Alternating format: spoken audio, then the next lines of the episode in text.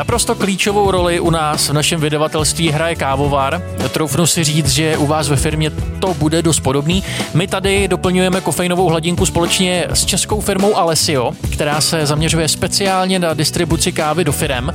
Na 30 dní vám zdarma půjčí kávovar, jezdí ho servisovat a odběr kávy si u nich můžete dokonce předplatit formou předplatného. Mně se strašně líbí, jak nad tím přemýšlí a pokud vám taky, tak koukněte na alessio.cz a spojte se přímo s nimi.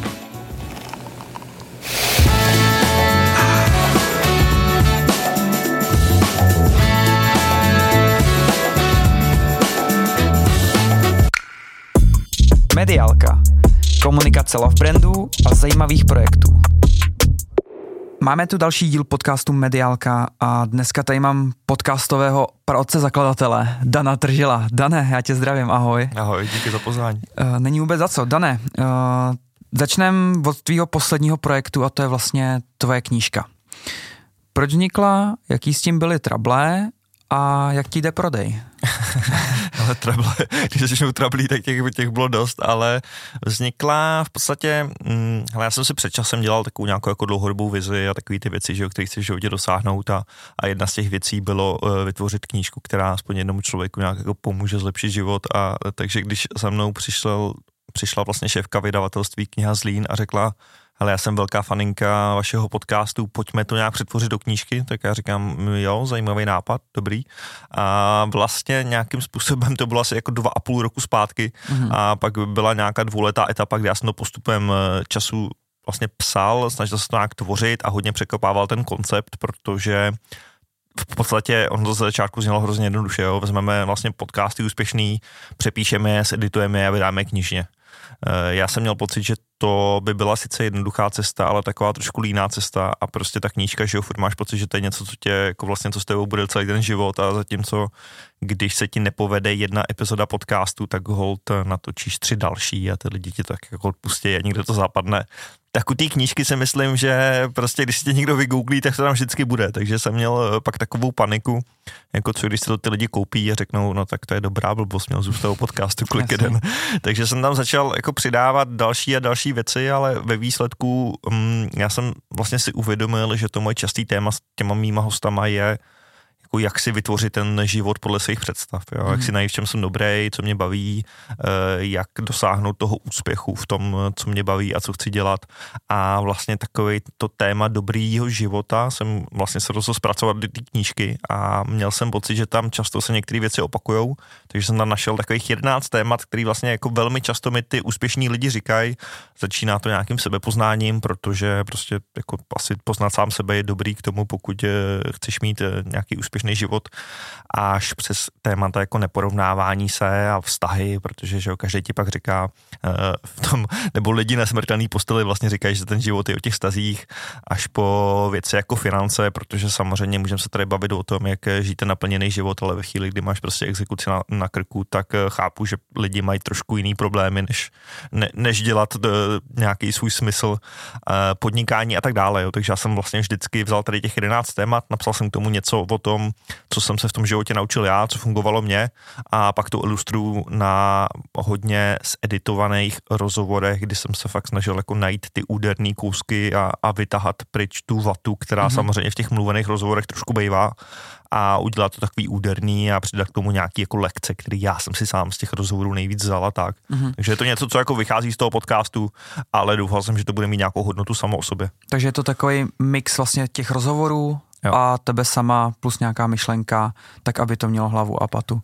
Přesně tak, no já víš co, já v těch rozhovorech vlastně se snažím sám být co nejmíň a moc do toho nezasahovat. A jsem spíš takový člověk, který považuje za dobře odvedený rozhovor eh, ve chvíli, kdy z toho člověka dostaneš maximum, ale jsi tam v podstatě takový ten jako moderátor, eh, kterýho se moc nezapamatuješ. Jo? Možná něco jako, já nevím, prostě Martin Veselovský nebo, nebo Daniel Stach nebo tady ty lidi, e, ale měl jsem samozřejmě nějaký jako egocentrický nutkání tam dostat něco ze sebe takže jsem tam eh, přidal nějaký svý myšlenky. Co ty trable?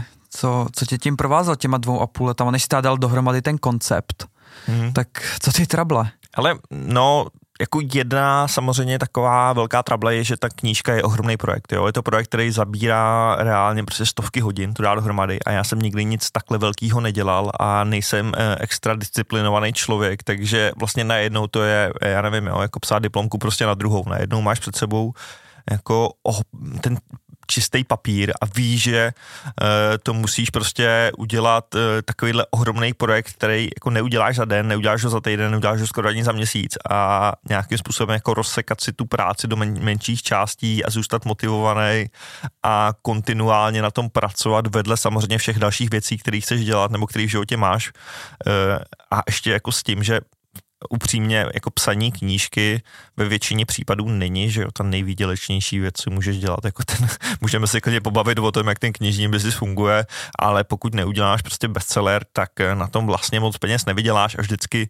to bude spíš nějaký tvůj jako passion projekt nebo nějaká vášeň nebo něco, co chceš zanechat světu, ale, ale je to samozřejmě jako spoustu času, který to musíš věnovat. Posloucháte rádi podcasty a přemýšlíte, jak si jejich pomocí získat větší povědomí a více zákazníků pro vaší firmu? Tento podcast vydává společnost EP Events and Production a pokud vás zajímá víc, podívejte se na web events-production.cz. Najdete tam případové studie, články s radami a tipy pro úspěšný firemní podcast. A samozřejmě taky kontakty na nás. events-production.cz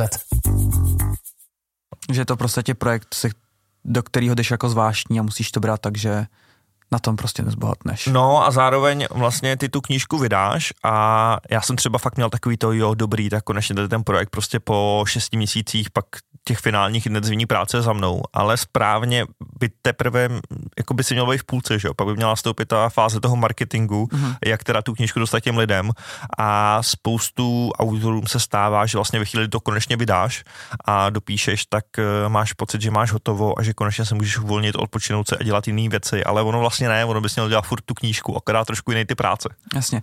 Když jdem k tomu marketingu, uh, jak je to dlouho, co jsi to napsal? Uh, Jsme nedávno, tak... nebo nedávno, dva, tři měsíce zpátky si měl křest. Hmm, ta knížka vyšla v listopadu. 2022. A tvoje práce na marketingu v tuhle chvíli? Hele, e, Přiznej tak, se. já se přiznám, že vlastně jsem to trošku podcenil takovýto spoždění, protože tak já jsem po vlastně vydání knížky jsem si udělal velkolepý křest, kde já jsem si říkal, hele, nikdy v životě jsem si to nedělal velkou oslavu narozenin, tak to využiju, knížku vydávám jenom jednou, tak eh, udělal jsem takovou megalomanskou party pro 150 lidí, eh, hodně hostů podcastů a fanoušků a, a i spoustu partnerů a tak dále, takže jsem si udělal takový jako velkolepý křest, kde bylo spoustu věcí to bylo samozřejmě jeden kousek toho marketingu eh, a pak já jsem samozřejmě hodně sázel na podcasty, jo, protože prostě jako podcasty dělám, znám většinu těch tvůrců, v té komunitě jsem a třeba v Americe vlastně tvo, mm, jako podcasty jsou nedílnou součástí každého velkého launche. Jo. Když si všimneš, když lidi jako ať už Tim Ferris nebo prostě vlastně kdokoliv z těch velkých spisovatelů dneska vydá knížku, tak oni jsou během měsíce ve všech velkých podcastech, mm. jo, kde tu knížku promujou a v Čechách to zatím nikdo moc nedělá. Já jsem vlastně zkoušel tímhle směrem, zjistil jsem, že i pro mě není jednoduchý se do těch podcastů dostat, jo, že spoustu vlastně těch lidí jsou vybíraví, nebo už tě třeba měli v minulosti, nebo vlastně jako to pičování toho sebe sama jako hosta je docela problematický ale teď se spožděním nějaký, jako jsem byl v různých podcastech, doufám, jsem sám zvědavý, jaký to bude mít efekt na to prodávání té knížky.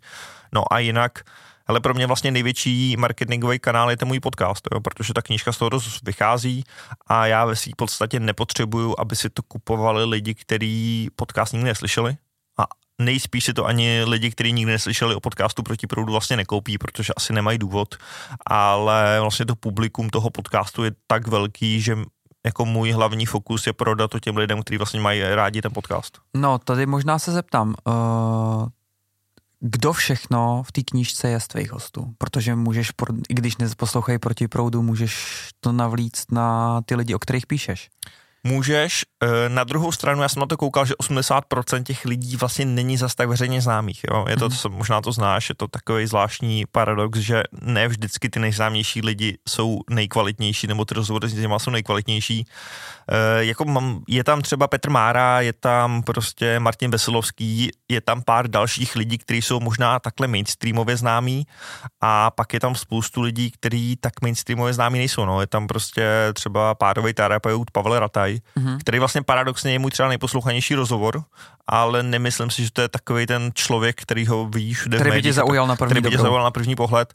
Uh, jo, je tam třeba Tomáš Heisler, který ho vlastně já mám hrozně rád, a, ale jako myslím si, že třeba co, co se týče toho biznisu, tak já tam mám třeba Jirku Fabiana z Top Manx, který k tomu má úplně nějaký jiný přístup, ale nemám tam takový ty jako klasiky, prostě, který najdeš na obálkách Forbesu a spíš se to snažím udělat na tom, že věřím, že lidi prostě, kteří znají značku proti proudu, tak věří, že ty lidi, co si tam beru, jsou, jsou kvalitní a mají to říct. No. Takže doručuješ kvalitní obsah. No snažím se o to, tak samozřejmě ono to občas musíš tak jako opepřit těma lidma, který třeba ti ukážou novýmu publiku a tak dále, ale já si myslím, že jako ta moje extrémní možná laťka kvality, nebo já, se, já, já totiž to beru podle sebe a já rád poslouchám podcasty, kde fakt jako vím, že to nemá slabý díl. Hmm. Ono samozřejmě, přiznejme si to, většina posluchačů to takhle nebere a vybírá si z těch několika podcastů, který sleduje lidi, kteří je zrovna zaujmou a tak dále, ale já věřím tomu, že dlouhodobě můžeš dosáhnout toho a mě se to občas stává u některých lidí, že mi lidi říkají, hele, ze začátku jsem u tebe poslouchal jenom lidi, který jsem znal, a pak jsem nabil nějakou důvěru, že vlastně máš na to dobrý cit a už poslouchám i lidi, který neznám a vím, že se od nich něco nového zajímavého dozvím, že si propíchnu nějakou bublinu, že se dozvím o nějakým úplně novým tématu a tak dále. A není to celkově jako podcastová bublina, která si vlastně nejautentičtější vlastně jako platforma, kde si ty lidi vlastně jako získáváš na dlouhou dobu, že to není hmm. jako o těch deseti dílech, že jo? Což si většina lidí a většina podcasterů myslí. No jasně, je to prostě běh na dlouhou trať, ale víš, jako jedna z velkých marketingových prostě příležitostí je zvát si ty známý lidi a spoustu podcasterů to dělá a podle mě je pak ta velká challenge, aby vlastně ty lidi u tebe zůstali, jo? aby nepřišli si poslechnout jenom toho Radovana Vávru nebo toho Petra Máru, ale aby si řekli, aha, tenhle podcast je v něčím výjimečný a já si poslechnu i ty další lidi. Mm-hmm. Jak eh, to se pomalečko teda dostáváme k podcastům, ale ještě se zeptám, já koukám na tvoji knížku, mám v ruce skoro 500 stránek. Jak ty si sám řekl, nedisciplinovaný člověk se dnutí napsat 500 stránek? No, hele, Dobře, to... je tam nějaký přepis, ale 500 stránek. No, k tomu je ještě vtipný, že vlastně ta knížka vznikala hrozně po kouskách. My jsme to psali tak jako po těch kapitolách, jednotlivých rozhovorech a ve chvíli, kdy se to dalo poprvé do vlastně vazby, mm, tak až v té chvíli zjistíš, jak je ta knížka dlouhá, jo? protože vlastně tam záleží hrozně, jaký vybereš fond a tak dále, formát a jsme to dali asi dva týdny před tím deadlinem, kdy ta knížka musela jít do tiskárny do té vazby a měl to 750 stránek. A oni mi volali a říkali, Dane Průse, prostě 750 stránek. Podle našich tabulek, ta knížka by musela stát 800 a to si asi nikdo nekoupí. Já říkám, no to si asi nikdo nekoupí, že půjdeš kolem jen tak knihkupectví a řekneš si, tak si tady koupím jako knížečku za 800. Takže ten návrh, jak to řešit, bylo rozdělit tu knížku na půl což já jsem odmít, protože si myslím, že by z toho vlastně vznikly dvě průměrné knížky a obecně u většiny obsahu jako často cesta k tomu udělat něco dobrýho je prostě sekat, že? jako ne, mm-hmm. nemilosrdně osekávat průměrné věci nebo nadprůměrné věci, aby tam zůstaly jenom ty opravdu dobré věci. Takže já jsem řekl, hele, tak jestli máme 14 dní, tak řekněme, že teda z těch 750, že, že to dáme na 550, to by mohlo být datelný a prostě o 200 stránek to osekáme. Jo, takže jsem to musel sesekat ještě pak v posledních 14 dnech a znova to projít a jako nemilosrdně škrtat. Ale samozřejmě velká část toho podcastu jsou ty přepisy a ty editované přepisy, teda ty knížky, ale pak to jsou jako nějaký vlastně moje vlastní kapitoly, ale hele, je to prostě jako krok za krokem, no, tak jako tady si rozepíšeš kapitolu, pak ji nějakým způsobem dva týdny dáš dohromady, pak to nějak edituješ a samotného mě to překvapilo, no, že to je taková bychle. Koho si sekal nejvíc? Přiznej to. Já jsem musel některý lidi úplně odstranit, což bylo vlastně hrozně špatný, protože uh, třeba tam měl být Leon jak Mitch, majitel Lasvitu. A tím toho zdravíme. tím toho zdravíme, ale já jsem Leona asi v měsíc honil, jestli tam teda můžu použít ten jeho rozhovor, protože mi přišlo fér se těch lidí vlastně zeptat a vyžádat si od nich to povolení, je, je dát do knihy. Já ve chvíli, kdy Leona jsem konečně dohnal a on mi řekl jasně, tak to použij, tak já jsem musel říct, no ale sorry, já už jsem musel vyškrtnout celý prostě kvůli rozsahu. A takhle několik lidí jsem tam musel vyškrtnout. Musel jsem tam bohužel třeba vyškrtnout nějaký ženy, takže tam to mi nějaký lidi vyčetli, že tam je velký nepoměr mužů k ženám. Tak rovnoprávnost je dneska základ, jako to, jak si to mohl dovolit. Právě no, takže já tam mám z těch 30 lidí uh, asi jenom tři nebo čtyři ženy, takže jako uh, obecně to v mém podcastu je trošku problém, že hold uh, to tak jako jako muže mě častěji zajímá to mužské hledisko, takže to není úplně rovnoprávný. No. A tak uh, tady si pojď, možná pojďme říct, jako koho, koho zvát vlastně, ono, když si vezmeš celkově z té naší české obce, jako těch žen tam prostě zatím tolik není, že jo? No, těch zajímavých. Těch viditelných tolik No, není, no. viditelných. Ne, nevím, jestli se do tady ty debaty chci pouštět, protože... Ne, jdem od toho, protože jinak nás ukamenujou.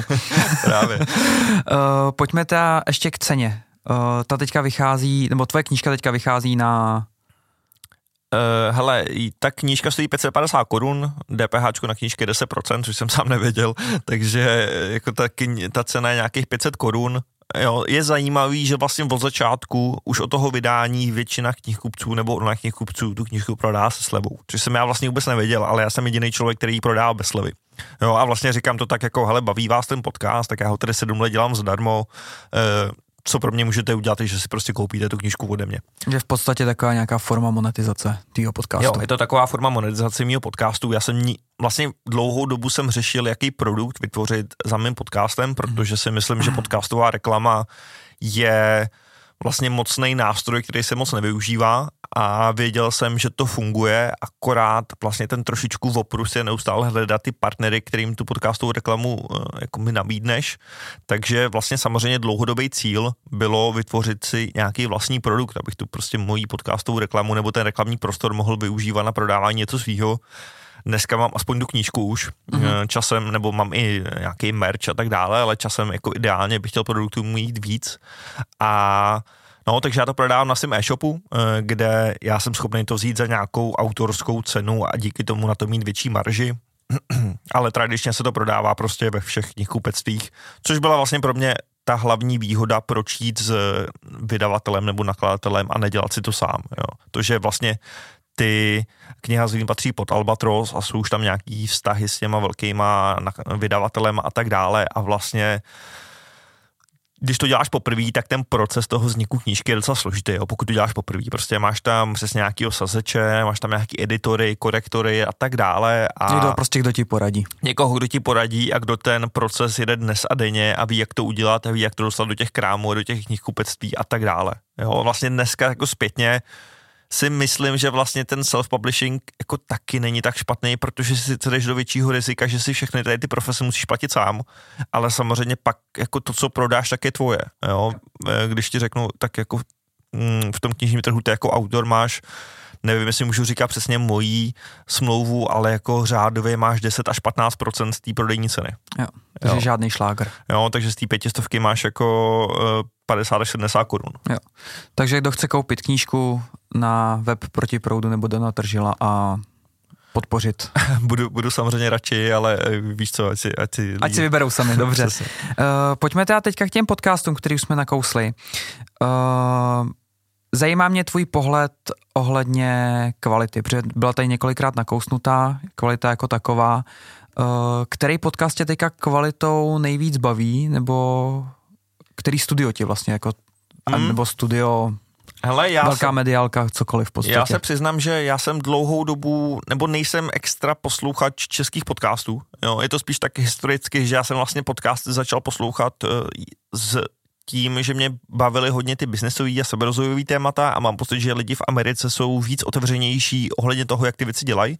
Možná i díky tomu, že ten trh je prostě velký a nemusí se bát, že tím, že prozradíš to, jaký máš marže, nebo jak přesně to děláš, že někdo skopíruje, eh, nebo že ty lidi jako potkáváš a oni tě nějakým způsobem zneužijou. Což si myslím, že tady tím, jak je to furt malý rybníček, se spoustu lidí bojí otevřít karty, takže já jsem hodně poslouchal nebo poslouchám americký podcasty a ta druhá věc je, že jsem to vždycky bral i jako takový docela dobrý způsob, jak si zlepšit angličtinu. Víš, jenom vlastně tím pasivním posloucháním prostě jako nějakým způsobem nabereš pasivní znalost a ty český podcasty spíš poslouchám, když mě něco fakt zaujme nebo z takových těch prostě profesních důvodů, abych měl přehled o tom trhu. Jo, cestou jsem, jsem zrovna poslouchal dva, protože jsem jel po dlouhé době do Prahy autem a poslouchal jsem Tvůrcast od, od Piky, který je mm-hmm. takový podcast pro tvůrce. Je to vlastně krátký formát, žádný rozhovor, jenom takový jako typy, no, přišlo mi to fajn.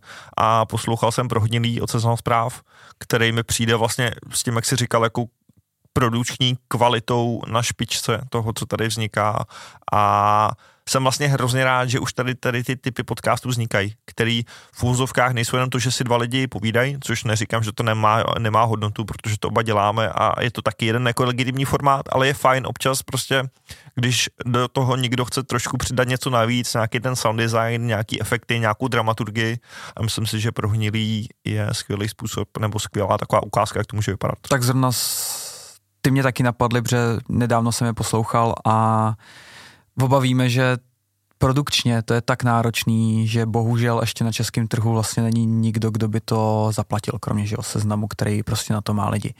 No, uh, já jsem hele kdysi, když jsem dělal ještě podcasty pro, pro Red Bull, tak jsem něco podobného chtěl dělat. Uh, úplně v těch začátcích, kdy vlastně jsem se snažil podcastama nějakým způsobem uživit a aspoň zaplatit svoji základní potřebu.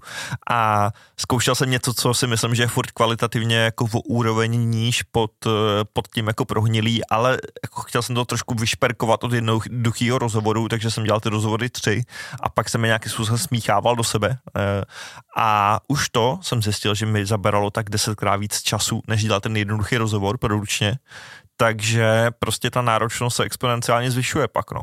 A, mm, a to něco stojí prostě. No, ale já mám třeba hrozně rád americký podcast Radiolab, který je v tomhle, beru taková světová špička, fakt nejen v tom sound designu, ale i v tom storytellingu a v tom vyprávění příběhu pomocí audia.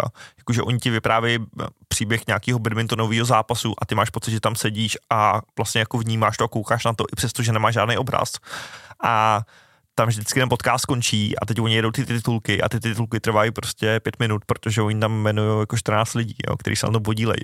A samozřejmě, já nevím, kolik z nich je na full time, ale prostě takovéhle věci dělat uh, zabere hodně času a hodně různých profesí hlavně. A ta ekonomika je samozřejmě v České republice trošku problematická, no, protože pokud uděláš takovýhle podcast v Americe, tak máš možnost, že si to poslechne 10 milionů lidí, tak tady ve výsledku furt skončíš na nějakých uh, mě... desítkách tisíc, dejme tomu. Ale já si myslím, že ty prohnilí nebo respektive české podsvětí, který ještě jako vlastně začali tady ten trend, tak uh, myslím si, že jsou kolem 100 tisíc na díl. Mm-hmm. Tak dobře, ale furt je to 100 tisíc oproti 10 milionům. Přesně tak. Takže no. když to porovnáš, tak prostě furt je to, furt je to drahý. Uh, furt tady zmiňujeme tu Ameriku. Uh, zabrousím do čísel vlastně teďka v tuhle tu chvíli, že vlastně nejsou čísla nejsou žádný analytika, nic. Když to srovnáš s tou Amerikou, propisuje, já to vidím, že se to propisuje v nějakém horizontu, ale jak to vidíš ty v tuhle tu chvíli, ať už poslechovost, trendy, to, co lidi poslouchají?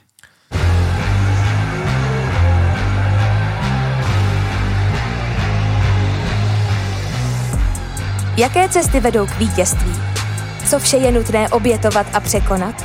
Poslouchejte inspirativní podcast Cesty vítězů. Seznamte se s příběhy, úspěchy i pády vrcholových sportovců a úspěšných osobností, které mají ke sportu blízko.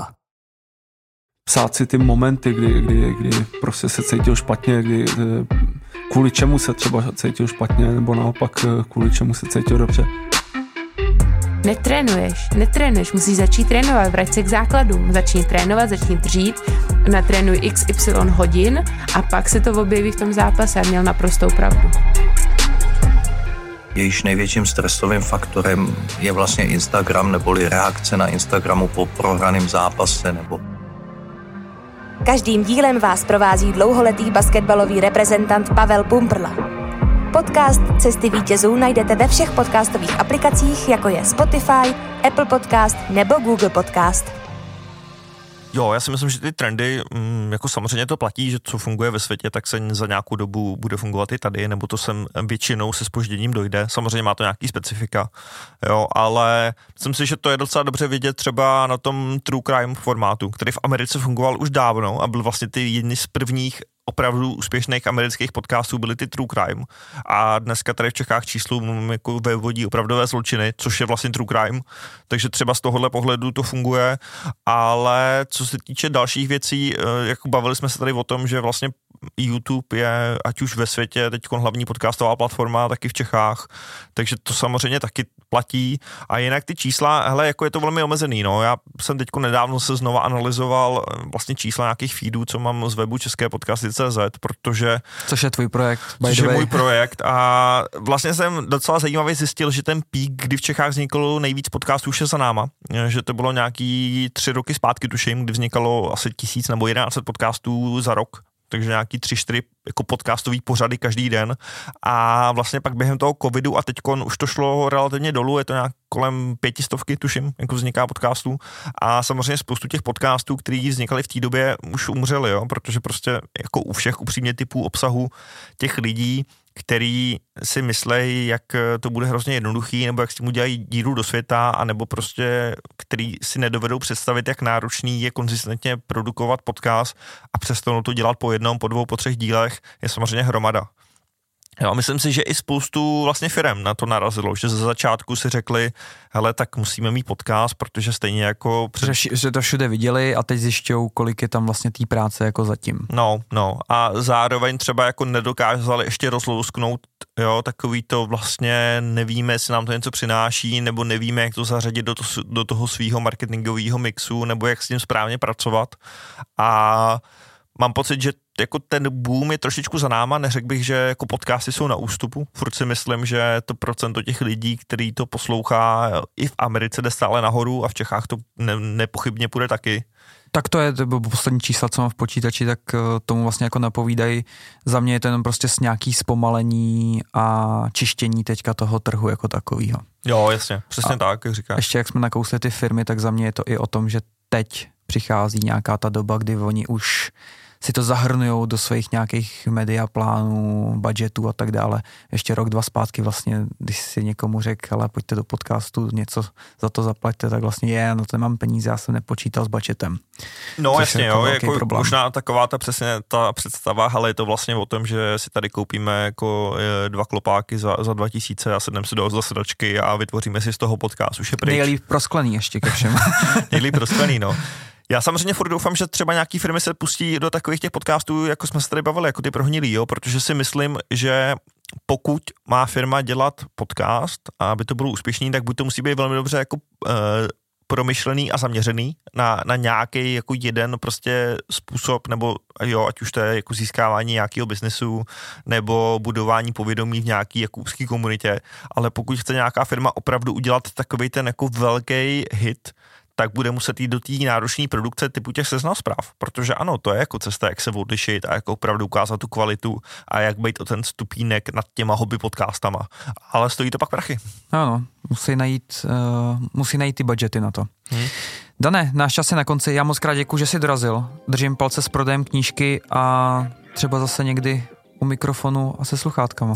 Díky moc Tomáši. Díky, měj se, ahoj. Ahoj. Mediálku si můžete pustit v podcastových aplikacích, jako je Spotify, Apple Podcast nebo Google Podcast, tak nezapomeňte odebírat. Chcete dát Tomášovi zpětnou vazbu nebo doporučení na hosta? Napište mu rovnou na jeho Instagram nebo na LinkedIn. Tak zase za týden.